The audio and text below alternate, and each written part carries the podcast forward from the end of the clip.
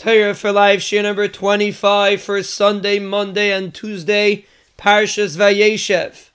We are explaining the way to attain sweetness of Torah. And the truth is, this is probably the most important thing that a person can attain when he's learning Torah. And it's one of the things that we feel like we are lacking. Simply to taste and enjoy when we learn Torah. And we explained from the Vilna Gaon that when a person puts effort into his learning, he will be zoiche to taste the sweetness of Torah.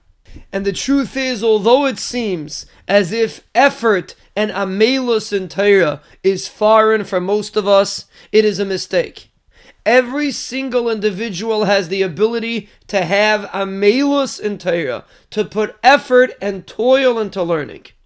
Even if a person is not sitting in Beis Medrash all day and working hard over a Taisvis, over a Chaim, even if a person is learning basics, so to speak, he can also work over his Torah. Every bit of effort, everything that's not enjoyable, so to speak, and we have to force ourselves to go learn is considered amelus in Torah. Every time we don't understand it and we have to look around, we have to ask, this is all included in Amelus and Torah. This is all included in the effort that the Vilna Gaon explains will ultimately bring us to enjoying our learning. And let's explain why. Because there is a concept called Mesiras Nefesh. When a person gives up for something, he is being Meiser Nefesh. He is giving up a little bit of him for something that's important to him. Mesiras Nefesh is what creates a bond between you and the item that you're being Meiser Nefesh for. For example, children. A person is constantly Meiser Nefesh for his children. We give everything for our children. There is so much effort that goes into raising proper children. We even say in the Haggadah the word ve'es amalenu, which means our toil. And Chazal explained that the word amalenu is referring to banim, is referring to children which the Mefarshim hint over here is a hint to the concept of amelus in raising children. It takes effort to raise children.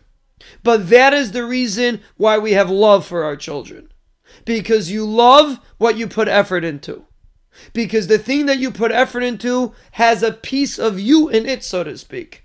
When you have to sweat over something, when you have to put effort into it, emotional effort, physical effort, monetary effort, whatever it is, it creates a bond between you and the thing that you're being Meiser Nefesh for.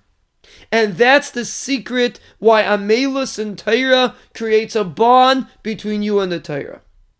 When you're Meiser Nefesh, when you're willing to give up money and time and enjoyment to be able to be Kavea Itim, to be able to have a strong Seder, you are creating a bond with Torah.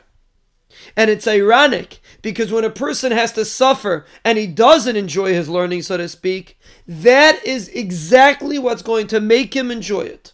Because when you're not enjoying it and you force yourself to do it, you are creating Mesiras Nefesh, which is creating a bond between you and Torah. And it will not be long before you're able to taste the sweetness of Torah. Because something that you're Meiser Nefesh for, something that takes effort, is inherently connected to you connected to your essence. And that is the first step in attaining sweetness of Torah. To be Meiser Nefesh, to give up, to suffer, so to speak, when you learn. And ultimately, you will enjoy it.